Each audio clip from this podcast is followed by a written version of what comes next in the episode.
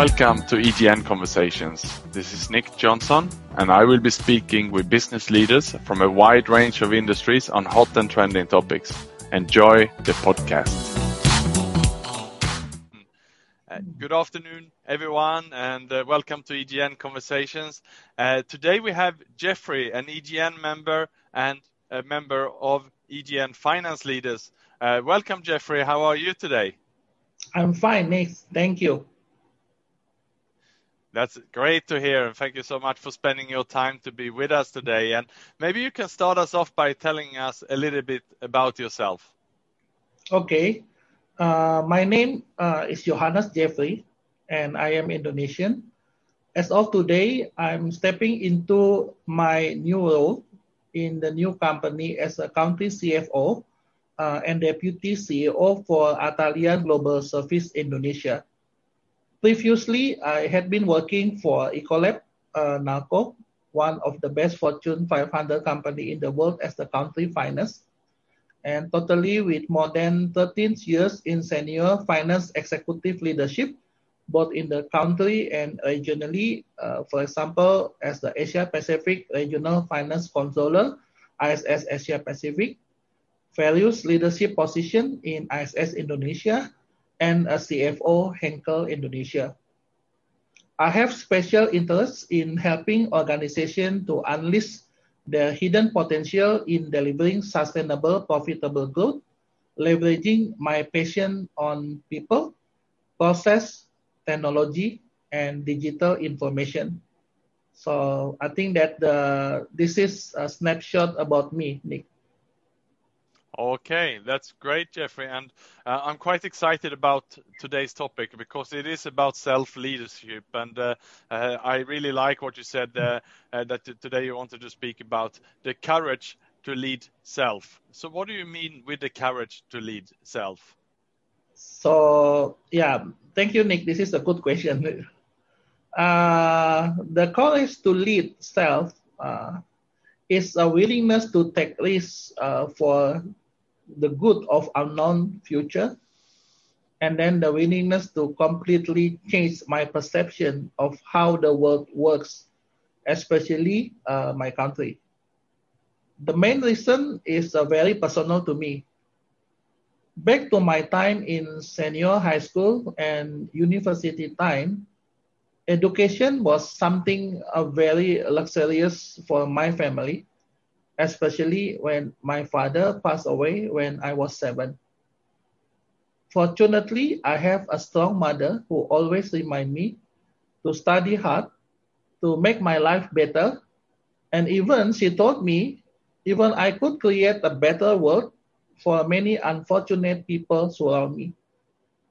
So that's why that uh, before I lead others, I need to lead myself I need to have a strong, powerful courage to lead self. This is the main reason for the topic of the courage to lead self, Nick. That's some great insight there, uh, indeed, Jeffry. And what are the three things we need to know about the courage to lead self? So the three thing is uh, okay. This is my personal definition. First is the power of purpose. The second is uh, all about integrity and then the ability to connect the dots. So before that jumping into the conclusion, so be, uh, we need to put the distance uh, between and then look from the uh, uh, bird eye view, try to get the holistic view and then to understand what's going on. So um, I know why to start, what to start, how to start, and when. And I also know why, what how and when to put an end. So for me, I always hate to be in the comfort zone. And then with all my might, try to avoid that zone from being trapped on it. Because the comfort zone can turn me to be something ugly, the worst version of myself. That's all, Nick. Hmm, that's very interesting and how you mm-hmm. avoid in the comfort zone that definitely resonates with me and and perhaps that links to why then uh, are you switching career? You're switching your professional career and even to different industries. That must indeed uh, take you outside your comfort zone. So perhaps you can elaborate what's the reason for this switch? Yeah okay. Um, gaining experience getting the unforgettable stories with people more and more in a diverse industry because I always interesting since uh, I graduate from the university time. I want to know each industry uniqueness, understanding better through the upside down, their vulnerability, and then the level of impact to the society. Even though in the different industry, I have been on track in the finance part, with the moving up career. The other reason is I also avoid becoming the competitor. I had sharpened my technical skill from reading lots of finance and accounting literature, both by my university friends, colleagues, and also myself.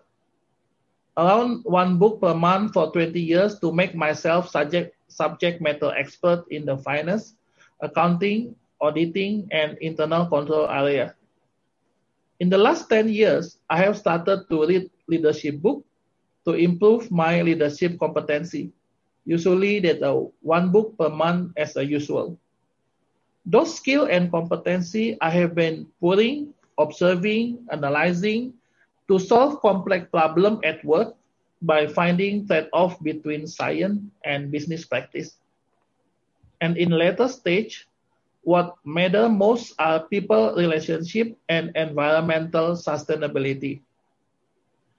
The best part is when my contribution at work could help and turn around the organization, grow the people to find themselves and together with the organization unleash their potential. I am kind of people who like challenge. I learned this from Disney since my childhood. Walt Disney is the innovator and visionary. Disney teach me to have spirit and enjoying fun to do the impossible. I feel my threshold limit is broken and new competencies open in front of me. Once I accomplish something people in organization think impossible to do it. I always thrilled by that.